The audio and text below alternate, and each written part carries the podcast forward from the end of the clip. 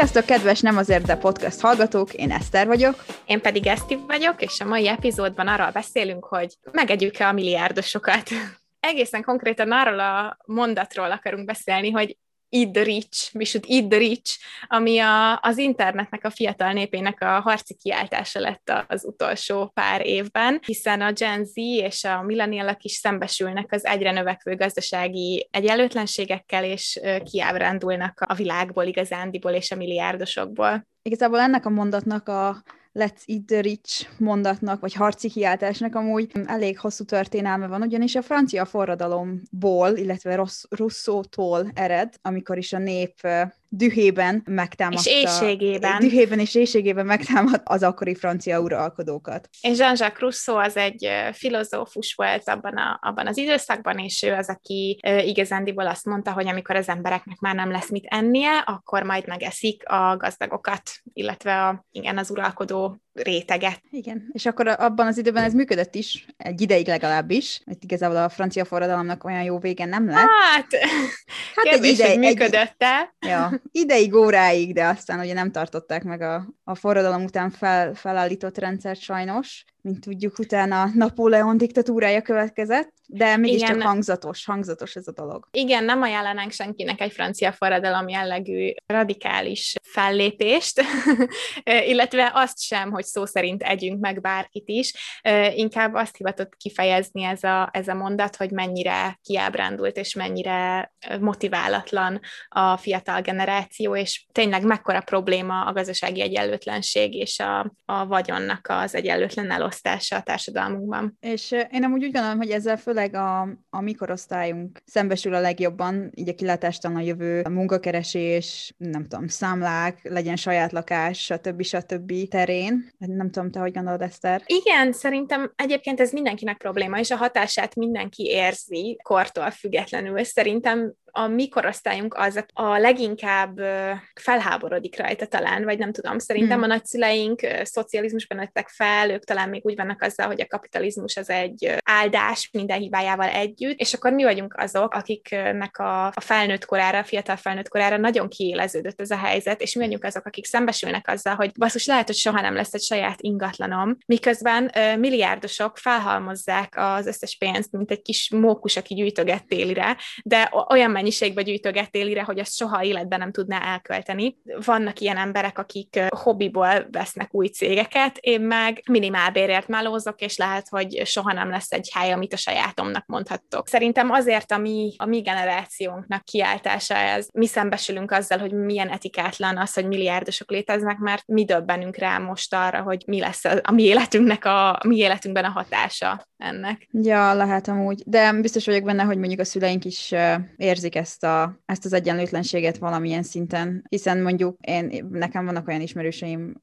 akik az én koromban vannak, de mondjuk a szüleik nem fognak nekik tudni egy biztos anyagi hátteret, vagy akár egy ingatlant is biztosítani. Értem azt így, így öröklődés szempontjából mondjuk. Uh-huh, uh-huh. Valószínűleg ez már nem úgymond első generációs probléma sajnos. Igen, valóban egyetértek, hogy talán a mi generációnk az, aki már nem, nem akarja eltűrni ezt. Már úgy van vele, hogy elég Igen. volt. Csináljunk valamit. Igen, hát legalábbis remélem, hogy így, így van vele a mi generációnk, hmm. és remélem, hogy fog is tenni valamit. Szóval nagyon sokkoló, hogy amúgy a világ gazdaságának nagy része egy, egy százalék, az emberek egy százalékához tartozik, vagyis a szuper gazdagokhoz, akiket nekünk ugye hmm meg kéne ennünk, of course, természetesen, tehát e, ez a megoldás, ugye? Hát igen, az egy százalék, mit is szoktak mondani, hogy az egy százaléknak van annyi pénze, mint a, a világ alsó 50 százalékának, vagy valami ilyesmi? Valami ilyesmi. De én nem, nem vagyok benne biztos, hogy egyáltalán a világ alsó alsó 50%-a eléri most azt a, az összeget. És tudom, hát amit most nagyon konkrétan előtt az az, hogy a, ez már egy régebbi cikkből van, szóval biztos benne, hogy már nem is aktuális, de hogy a leg, három leggazdagabb amerikai, a, ennek a cikknek az írásakor Bill Gates, Jeff Bezos és Warren Buffett volt, az ő vagyonuk a, annyi volt, mint a 160 millió legszegényebb amerikainak együtt, ami az, az Egyesült Államok populációjának a fele. És ez volt egy néhány évvel ezelőtt, ami idő alatt pedig például Jeff Bezos Bezos féle ember már sokszorozta a vagyonát, vagy legalábbis nagyon sokat adott hozzá.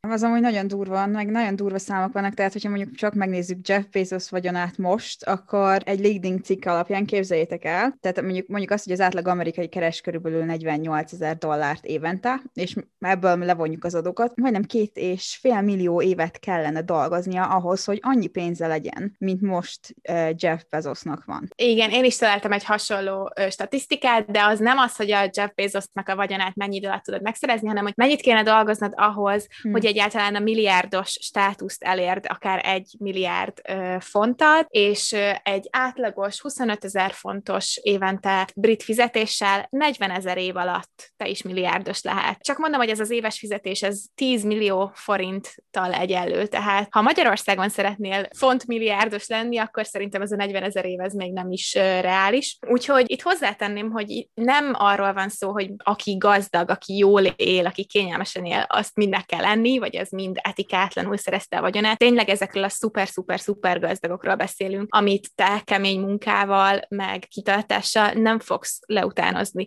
Soha senki nem lesz a következő Jeff Bezos azért, mert nagyon keményen dolgozik, vagy mert nagyon intelligens, vagy mert nagyon tehetséges. Szóval, ha most valaki azt gondolja, hogy de az én apukám vállalkozó, és amúgy van, a, van egy házunk, és most az Eszter biztos utál engem, meg az Eszti biztos utál engem, rohadtul nem erről van szó.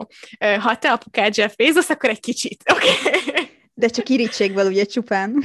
Szóval igen, ezek hatalmas vagyonok, a felfoghatatlan vagyonok. Szóval számomra már az ilyen a milliók között is akkora különbségek vannak. Tehát mondjuk valami eléri a, nem tudom, 10-20 milliós határt, oké, okay, mondjuk, hogyha valami autót vagy ilyeneket kell, kell venni, de ha már több száz millióról van szó, szóval én már nem tudom annak az értékét, tehát egyszerűen nem tudom belülni, hogy mi lehet olyan ért. Igen. És amúgy Igen. szerintem ez nem egy rossz dolog. Nem az, csak azért rossz dolog, mert így nehezebben tudod értelmezni a körülötted lévő világot. Ez mert, biztos.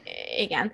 Egyébként én is így vagyok ezzel, tehát hogy én most szembesültem azzal, amikor rákerestem Jeff Bezosnak, meg Elon Musknak, meg a kis, kis haverkáiknak a, a konkrétan a vagyonukra, és így szembesültem vele, hogy Bezosnak a vagyona a legfrissebb Forbes adatok szerint 192,9 milliárd dollár. És egy milliárd dollár az ezer millió dollár. És 192 az meg 192 ezer millió dollár. Szóval az agyunk, az emberi agy, az nem képes ezt feldolgozni. Szóval nem véletlen, hogy amikor olyan, olyan hírek vannak, hogy valaki ellopott sok százmilliót, azon egy kicsit egy várándítással tovább tudunk jutni, hogy igen, mindenki lop. De amikor arról van szó, hogy valaki mondjuk több tízezres borra költ, vagy ilyesmi, akkor meg felháborodunk, azért, mert ezt az összeget tudjuk hasonlítani a saját életünkhöz, hogy te meg megveszed a, nem tudom, az alsó polcról a pár száz forintos, ő meg a tízezereset, akkor ez felháborító.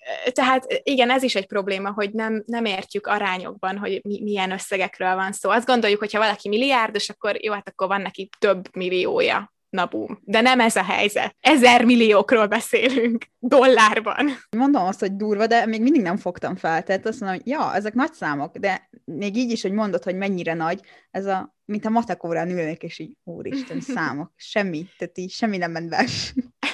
Jó, akkor összehasonlítás kedvéért, ha azt mondjuk, hogy Jeff Bezosnak 193 milliárd dollárja van, vagy Elon Musknak mondjuk 171 milliárd dollárja, akkor az összehasonlítás kedvéért szerinted mondjuk ennek ebből mennyibe kerülne felszámolni az éhezést az USA-ban? Hát körülbelül a negyedébe. 25 milliárd dollárba kerülne. Szóval... Hát az nem a negyede. Az, hűha. az, nem, az nem a negyede, szerintem az még... Ny- nyolcada? Talán. Jobb, aha. És mennyibe kerülne megszüntetni mondjuk a hajléktalanságot az USA-ban, nem kell tippelned, az 20 milliárd dollárba kerülne. Szóval ez mind a két összeg, ez kevesebb, mint amit Jeff Bezosnak az ex kapott a vállásuk után. Tehát, hogy nem, most ez egy érdekes etikai kérdés lenne ebbe belemenni, és nem is akarok választ adni rá. Nem gondolom, hogy lehet valakit kötelezni arra, hogy a saját személyes vagyonából meg, megoldja az éhezést az országában. Még de akkor ha, is, hogyha kb. négy-ötször meg tudná oldani. De ha a Bezos úgy döntene, hogy oké, okay, tegyük meg, vállaljuk be ezt a hazánkért, meg se neki, nem venni észre a bankszámláján, nem kellene visszavennie az élet stílusából semmi. Ilyen nagy pénzekről beszélünk. Azért kinéztem egy könyvet, és 20 font. Mi? 20 font, az nagyon sok pénz egy könyvet. Látod, nem, nem ugyanezen a szinten vagyunk. Valóban nem, valóban nem. Látod, ezért, amiért ezt gondolod, ezért nem ugyanaz az, ami, ahogy ő gyűjtögeti a pénzt, ahogy ezek az emberek gyűjtögetik pénzt, meg ahogy te gyűjtögeted a könyveket. Ja. Nem ugyanez a kategória. Sajnos. Na, de, de hát igen, ezt is mondta, hogy nem ugyanaz a kategória, és tényleg nem, mert a gazdag emberek talán kicsit máshogy viselkednek, mint az átlag emberek. Igazából nincs annyi kutatás, ami az ő a gazdag emberek személyiségére fókuszál ilyen nagyon-nagyon. A kutatások eredménye eddig azt mutatta, igazából sok múlik a személyiségén is valakinek ahhoz, hogy gazdag legyen. Igazából nem kell nagyon intelligensnek vagy iskolázatnak lenned. Szóval egy csomó gazdag ember amúgy nem fejezte be az egyetemet, meg ilyeneket. Szóval ilyen szinten én úgy gondolom, hogy iskolázottságnak és gazdagság, gazdagság között nincs összefüggés, és nem is kell, hogy legyen. Hiszen ahhoz, hogy, hogy gazdag legyél, és mondjuk egy szupermenő nagyon sokat termelő, nagyon sokat kereső céget vezess, nem kell neked iskolázottnak lenned. Annyihoz kell értened, hogy jól tudja eladni termékeket, amihez viszont emberismeret kell. És ezt viszont iskolában nem tudod megtanulni, ahhoz gyakorolni kell, vagy ha nagyon király vagy, akkor akár születhetsz is ezzel a képességgel, ami tényleg egy nagyon hasznos, hasznos dolog a mai világban az emberismeret. Illetve nem csak ez, hanem nyilván szerencsésnek is kell lenned valamennyi, valamilyen szinten. Ezt, ezzel most nem azt mondom, hogy nullából nem tudod felhozni magadat milliárdos szintre, mert meg lehet csinálni, vannak rá példák, de nyilván sokat segít, ha mondjuk, mit tudom én, apu vállalkozó, van a segged alatt valami menő autó, van valami menő házad, meg tényleg szintén szülők mondjuk mhm. akár fektetnek is be a, a cégedbe, illetve hogyha mondjuk akár, ez is lehet egy ilyen öröklődő dolog, a, a networking. Tehát, hogyha már a mhm. szüleinek, vagy a nagyszüleinek van egy egy adott networking bázis, akkor nyilván neked is sokkal-sokkal könnyebb lesz kapcsolatokat teremtened, illetve fejleszteni azokat, amik már léteznek, és ezzel előrébb jutnod. Igen, hát persze, hát erről szól az egész ilyen boys club, tehát hogy ez egy olyan, ö, olyan szinten nincsen kiegyenlített pálya, vagy kiegyenlített játszótér, level, level playing field, arról beszélek egyébként, hogy ha valaki jó családba születik, akkor van pénze a legjobb oktatásra, ha elmegy a legjobb iskolákba, akkor ott megismerkedik a hasonlóan nagyon jó családból származó prominens fiatalokkal, meg lesznek azok a kapcsolatai. Ez, ez egy hatalmas történelmi kontextussal rendelkező probléma, ez évek és évszázadok óta így megy, hogy ezek a, az úgymond, ha már a mai, mai nap már nem hívjuk őket nemeseknek, meg arisztokráciának, de ilyen kvázi arisztokrata családok kinevelik az utánpótlást egymás között. Egyrésztről igazad van, teljesen a szerencsével, ezekkel a puha készségekkel, vagy soft skill-ekkel, hogy jó emberismerő légy. Másrészt pedig azért, ha megnyitjuk a Forbes leggazdagabb emberek listáját, akkor látjuk, hogy nem egy diverzitásról. Egy fehér férfiak, úgy érted? Hát ugye top 5, igen. És akkor utána ja. van egy ázsiai fiatal ember, ja. és akkor utána megint sok-sok fehér csávó. Aztán hú, van egy nő is már a 13. helyen. Nem kimondottan divers ezeknek az embereknek a listája, és ez egyáltalán nem véletlen. És ez nem azt jelenti, hogy a, a színesbőrűek vagy a nők esetleg kevésbé intelligensek, vagy kevésbé képesek valamire, hanem arról, hogy egyszerűen hátrányokkal indulnak. Hát persze történelmi alapon a nőket, meg a színes bőrűeket ki a halál vette komolyan alapból bármilyen kicsit is férfi domináns téren lásd gazdagnak lenni. Persze. Tehát neked meg... nem volt akkor sehol, akkor már arra sem tudtál gondolni, hogy saját tulajdonod legyen nyilván. Tehát Igen. Meg, meg szerintem ez nem is, tehát nem is azért nincsenek mondjuk nők vagy színes bőrűek a top 5 vagy 1 százalékban, mert mondjuk nem akarják a szupergazdag fér, fehér férfiak, hogy ott legyenek, mert nem akarnak diverzitást, hanem szerintem ez egy ilyen tudat bias. Ennek rengeteg történelmi háttere is van. Tehát, hogyha arra beszélünk, hogy a vagyon nem egyelően van elosztva a társadalomban, akkor ez nem feltétlenül bevétel, nem feltétlenül a, a havi bevételedről beszélünk, hanem ez nagy része ugye a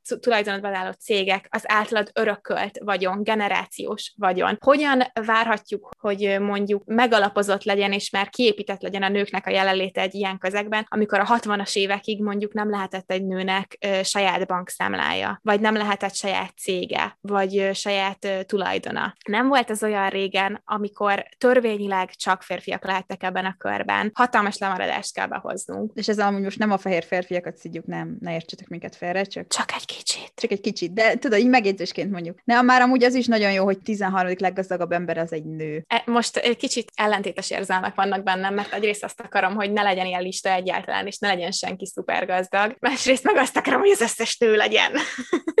Kognitív diszonancia ezt.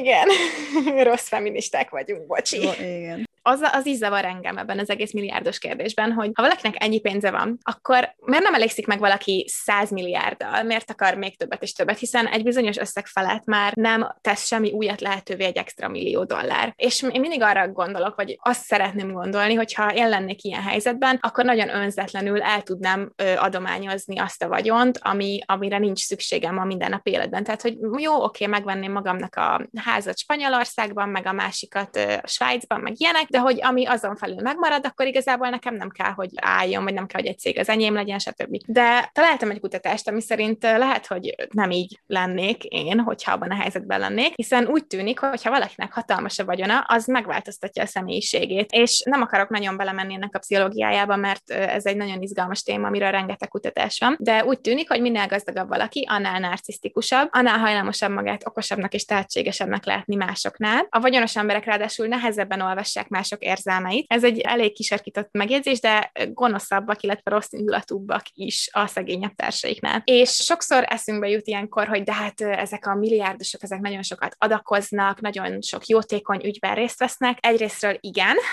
viszont ezek a hatalmas adományok, ezek sokszor olyan célból történnek, hogy adókat elkerülhessenek egyesek. Másrésztről pedig, ha megnézed, hogyha valaki mondjuk egy millió dollárt adományoz, az nagyon sok pénz. De számítsuk ki, vagy nézzük meg, hogy a a, az összes vagyonának hány százaléka. És ha ilyen szempontból nézzük, akkor a statisztikák szerint a szegényebb emberek a saját pénzüknek arányosan nagyobb részét adományozzák jótékony célra, mint a szupergazdagok. Szóval lehetséges, hogy nem kell őket okolni, hanem egyszerűen az, hogy ennyi pénzed van, az szó szerint megváltoztatja, hogy milyen ember vagy. Hát lehet, hogy nem megváltoztatja, hanem már alapból bennük volt. Tehát nyilván hát, ahhoz, ja. hogy elér egy ilyen szintet, ahogy ilyen gazdag legyél, én úgy gondolom, hogy ez kell nyilván munkát és effortot beletenni, meg el kell hinned magadról, hogy meg tudod csinálni. Ha nem hiszed el, ha kisítő vagy, akkor nyilván nem fogsz eljutni egy ilyen szintre. Szóval nem tudom, szerintem ebbe az ilyen kicsit narcisztikus, kicsit istenkomplexusos személyiségek beleillenek, tehát nyilván. Meg ugye mondtad, hogy ha neked lenne ennyi pénzed, akkor te valószínűleg adakoznál. Én úgy gondolom, hogy nem, és meg igazából visszatérve erre a kérdésre, hogy vajon a gazdagok miért nem adakoznak, hiszen van egy lista.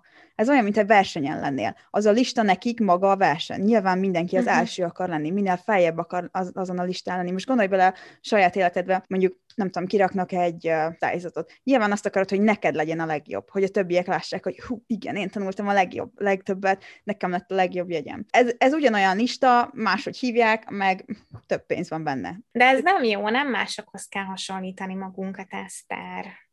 Én, én ezt értem, és, és ezzel tisztában is vagyok, de nem, hát akkor Elon már a világokra. Jeff, Jeff Bezos menjenek el terápiára. És amúgy nem is, ők nem is hozzánk hasonlítják magukat, hanem egymáshoz azon a listán, érted? Van, nem tudom hány ember van azon a listán, de ők szerintem nekik nem létezik a mi világunk. Ez ilyen, most ez micsoda? Hát szerintem most kezdtünk már eléggé bedepizni azon, hogy mennyire gazdagok a szupergazdagok, és mi meg mennyire nem. Mi lenne, ha egy kicsit arról beszélnénk, hogy van-e megoldás a gazdasági egyenlőtlenségekre? Legyen hát, ha ilyen pozitív endinget szeretnél ennek az epizódnak. Én már nagyon szeretnék valami pozitív dolgot hallani. Szerintem ezt csináljuk úgy, hogy először mondjuk el a legradikálisabb ötleteinket, és utána térjünk át a realitás talajára. Mit szólsz? Oké, okay, akkor én kezdeném azzal, hogy együk meg őket, szó szerint. Egy grill partit. És gondolj bele, gondolj bele, hogy ezeknek az embereknek milyen menő ö, ilyen borpincéjük lehet. Uh, oh. Ilyen sajtvány és egy kis grillezett maszk. És mi van, ha valaki vegán? Az megehet ilyen milliárdosokat? Tudom. Én nem akarom megenni Ez őket. Egy... Komposztáljuk inkább, az Komposztáljuk őket? Komposzt, komposztáljuk? Na, egyek kukat megengedem. De azért a borokat, a borokat megihatom? Persze. nem, szerintem menjenek el egy hónapra kötelező jelleggel, bárpult mögé minimálbérért dolgozni, jó, hát igen, valóban ez a legradikálisabb megoldás volt. Az én ennél kevésbé, de még mindig elégségesen radikális ötletem az az, hogy állapítsunk meg egy pénzösszeg határt, ami fölött neked ne legyen vagyonod. És nyilván egész végig úgy beszéltünk, hogy ezeknek az embereknek ennyi pénze van, ezt mi is tudjuk, hogy nem a bankszámlájukon van ennyi, hanem hogy ezek különböző birtokokba, vagyontárgyakba, ingóságokba és ingatlanokba vannak, meg cégekbe vannak fektetve, meg értékpapírokba. Tudom, hogy ő most nem, tud, nem tudja ezt készpénzbe kivenni a számlájáról. Egy vállalatot is ö, monopólium törvények szabályozzák. Ezt akarom mondani, hogy legyen egy értékhatár, ami fölött valakinek nem lehet annál nagyon vagyona. És ezt tudom, hogy ez ilyen nagyon szocialista, meg nagyon nagyon kommunista, meg nem tudom még miket lehet a fejemhez vágni, de nincsen semmilyen elfogadható, etikus indok arra, hogy miért legyen valakinek ekkora vagyona. Nem tudod nekem elmagyarázni, hogy az a személyiség, személyiségi joga, hogy ő neki ennyi van, vagy hogy ő ezért megdolgozott, nem tudom elfogadni, nem. Legyen x milliárd dollár, az is még több, mint amit az élete során el tud költeni, azon túl pedig legyen akkora adó rajta, hogy ne is érje meg neki ö, hát felhalmozni ez, a vagyonát. Ez, ez, ez nem mondhatod meg neki, hogy nem lehet ennyi pénzed, mert az sérti, viszont azt mondhatod, hogy bocsika, hogyha ennyi pénzed van, vagy hogyha elérsz egy bizonyos összeg fölötti pénzt, akkor neked nagyon-nagyon nem fogja megérni, hogy gazdag legyél. Azt kell csinálni, hogy ne érje meg. Ezt viszont, érted, csak állambácsi tudja szabályozni, viszont állambácsinak nincs nagyon beleszólása ugye szabad versenybe, ami a kapitalizmus lényege. Tehát innentől kezdve változtatni kell a mostani kapitalista eszméken ahhoz, hogy, hogy ezt elérhessük. Most nem azért, de ebben a szituációban én vagyok az állambácsi, és én azt mondom, hogy ha te eléred, legyek nagyon-nagyon-nagyon jó, jó indulatú, eléred a 10, milliárd, 10 milliárdot, és az nagyon sok pénz, felfogadatlanul sok pénz, ezt megbeszéltük. Ha ezt eléred, akkor ami a fölött van, azt én elveszem, százszázalékos adó, elveszem, és a társadalom hasznára felhasználom visszaosztom, visszaosztom alapbérben. Ha nem tetszik, akkor eléred ezt a pénzt, és hagyd abba a munkát, és ne keres többet, és akkor nem veszek el tőled semmit. Az amúgy okésnak hangzik, ezzel viszont az a baj, hogy ez állambácsi függő hogy ki van. Most értem, hogy most te éppen, az értem most, hogy éppen te vagy az állambácsi, de hogy mondjuk a, mondjuk azt, hogy Trump lenne az állambácsi, hát nem hiszem, hogy elosztaná, vagy olyan helyekre osztaná Tehát ez is kérdés, hogy oké, okay, elveszed és elosztod, de mire osztod? Tehát fontos azt is izébe hát venni. erre az hogy, én, hogy ahol mire... én vagyok az államnéni, ott lenne minden, amire vannak a minisztériumok, azokban a témakörökben lenne egy szakértőkből álló csoport, aki kitalálja, hogy éppen mire van szükség, éppen iskolára van szükség, vagy nem tudom, új járdára, alapjövedelemre. Én ezt értem, viszont ehhez nem csak állambácsi kell, tehát egy személy nem szabadja meg, akkor viszont be kell vonni az összes lokális társa, community, nem tudom. Hogy, természetesen, hogy? természetesen. Sőt, most megpedzegetek itt egy ötletet, amire visszatérhetünk egy másik epizódban. Van egy olyan részvételi költségvetés készítése, ami egy igazából egy részvételi demokrácián alapuló gondolat, és az önkormányzati szinten minden egyes állampolgár beleszólhat, hogy hogyan osszák el arra az évre első büdzsét az önkormányzat területén belül. Nem menjünk bele a részletekbe, ez egy tök izgi téma egy másik epizód, epizódba, de én nem azt mondanám, én államilag eldönteném azt, ezt a hatalmas adót egy bizonyos szint fölött, és akkor mondjuk részvételi költségvetés kidolgozásával minden önkormányzat eldöntheti, hogy ő neki mire van szüksége. Ha, amúgy ez is jó, de ennek demokratikusan kell működni akkor minden önkormányzat alatt, illetve ezt amúgy mondjuk, nem tudom, szerintem ez csak lehet, hogy Magyarországon probléma, mondjuk Amerikában nem, de én, én úgy tapasztalom, hogy sokan nem akarnak az ilyenekben részt venni. Tehát nem akarnak részt venni a saját, nem tudom, városuk fejlesztésében, vagy ilyenekben. Igen, ebben Tehát, igazad van, ez már teljesen, teljesen új probléma. Ja, nyilván. Csak hogy akkor mondjuk valahogy ezt is ösztönözni kéne, hogy hello, Léci, itt élsz, hogyha azt akarod, hogy fejlődjön valami, és ne csak halára panaszkod magadat a szomszédonnak, aki szintén unja azt, hogy panaszkod, akkor please, vegyél részt ebben.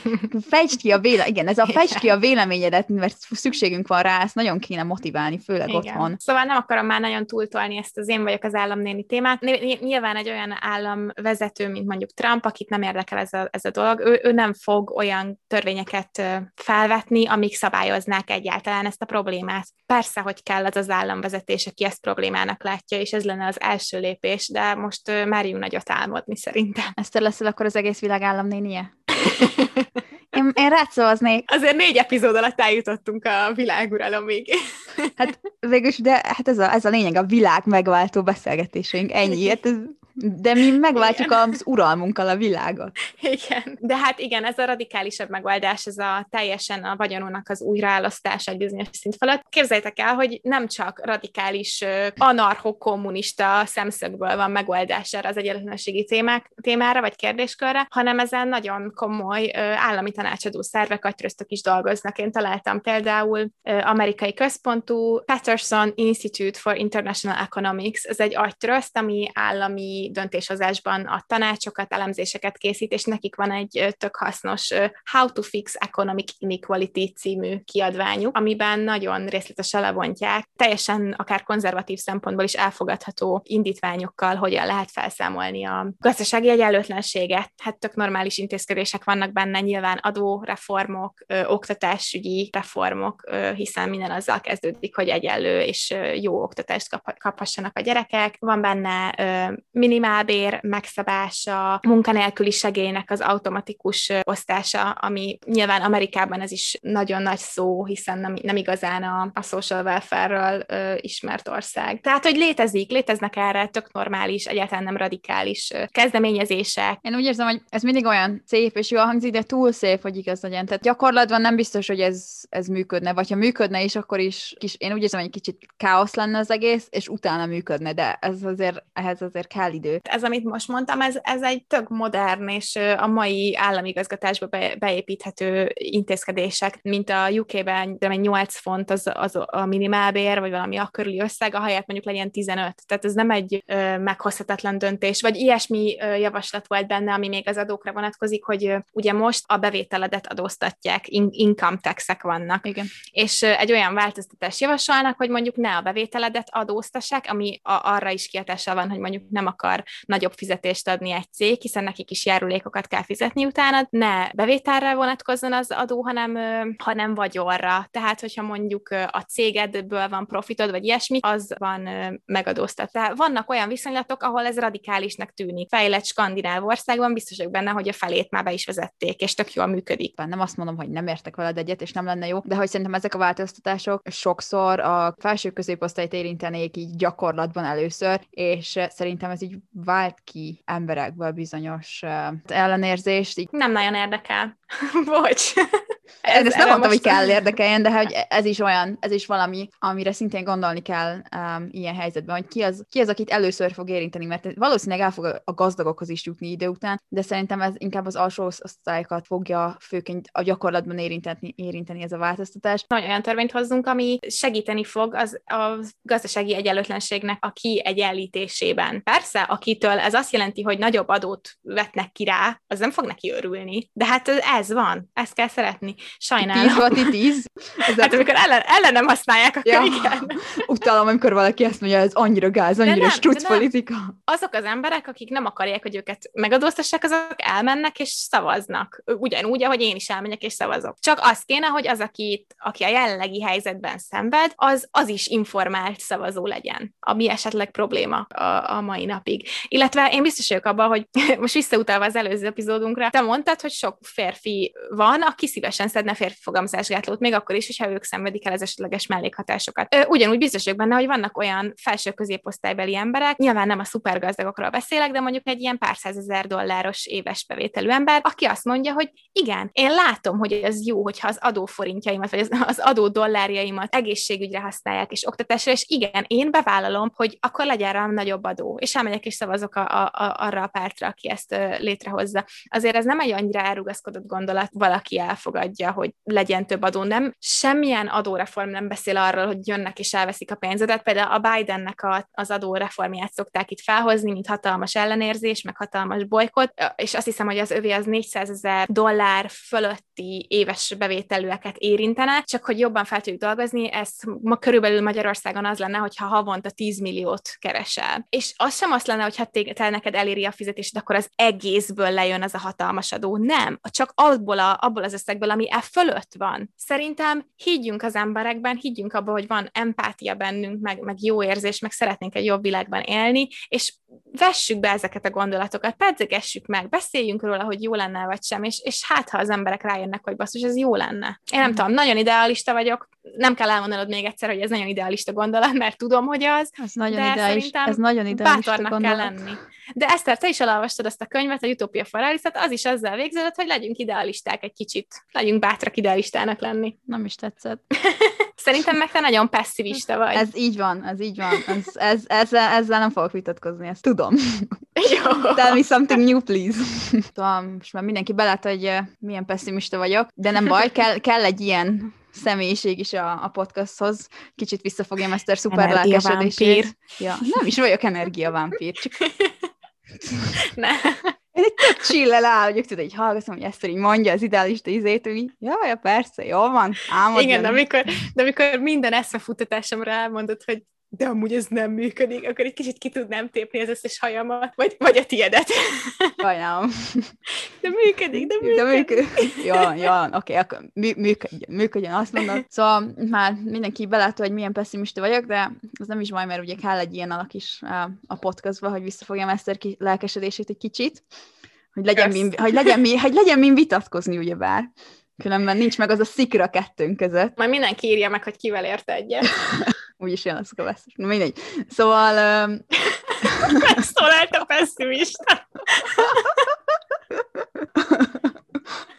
Ó, Isten. De azért én is gondolom, hogy, hogy lehet itt változtatásokat létrehozni, amik a mostani rendszert kicsit egyenlőbbé teszik, és kicsit jobbá és élhetőbbé mindenki számára. És én nem akarok ilyen nagy dolgokkal kezdeni, én csak ilyen alapdolgokat szeretnék megváltoztatni, mint például a, a fogyasztói viselkedést. Ugye ez egy nagyon teeny tiny detail, ugyebár uh-huh. a kapitalizmussal kapcsolatban, hiszen hát túltermelünk nyilván. Szóval, hogyha, hogyha megtalálnánk azt az arany középutat, így nyilván világszinten kéne, hogy rájövünk, hogy igazából nekünk így embereknek mire van szükségünk, és gyakorlatilag csak azt termelik ki, akkor azért sok, sok változást el lehetne érni. Elég sok változást, például a környezetvédelmi szempontból is, amiről szintén majd fogunk valószínűleg csinálni egy, egy teljesen külön epizódot, hiszen, hiszen ez a folyamatos növekedés, a folyamatos verseny rengeteg technológiai változást hoz magával, ami nem feltétlenül feltétlenül baj, viszont ezáltal sok hát emberi erőforrást is kiszorít, hiszen rengeteg munkát vesz át a gé- vesznek át a gépek ilyen téren, tehát gondolok itt mondjuk főleg ilyen, ilyen mezőgazdasági területekre, illetve hát nyilván a, technoló- a technológiai eszközöknek sokkal nagyobb az ökológiai lábnyomuk, mint mondjuk, hogy emberi munkást csinálná ugyanazt a munkát. Uh-huh. Tehát ökológiai szempontból is sok mindent lehetne itt változtatni, illetve én, én csak ilyen nagyon lokális szinten kezdeném el a változtatásokat, hiszen sok pici, na ugye sokra megy. Tehát, hogyha felfedezzük azt, hogy mondjuk egy közösségben mire van szükségük az embereknek, és, és mi fontos, és az ottani kis vállalkozásokat támogatjuk inkább, és az ottani erőforrásokkal dolgozunk, azért azzal is sok mindent el lehet már érni. És akkor nyilván ez így elterjed, tudom, országos szinten, aztán nem tudom, Európa szinten, meg világszinten, meg ilyenek. Nyilván uh-huh. ez, ez már nagyon ilyen, nagyon idealista gondolkodás, nem ami nem van rám. Jól, jól csinálod, jól csinálod. Ja, is tetszik, ah, abba is vagyok inkább.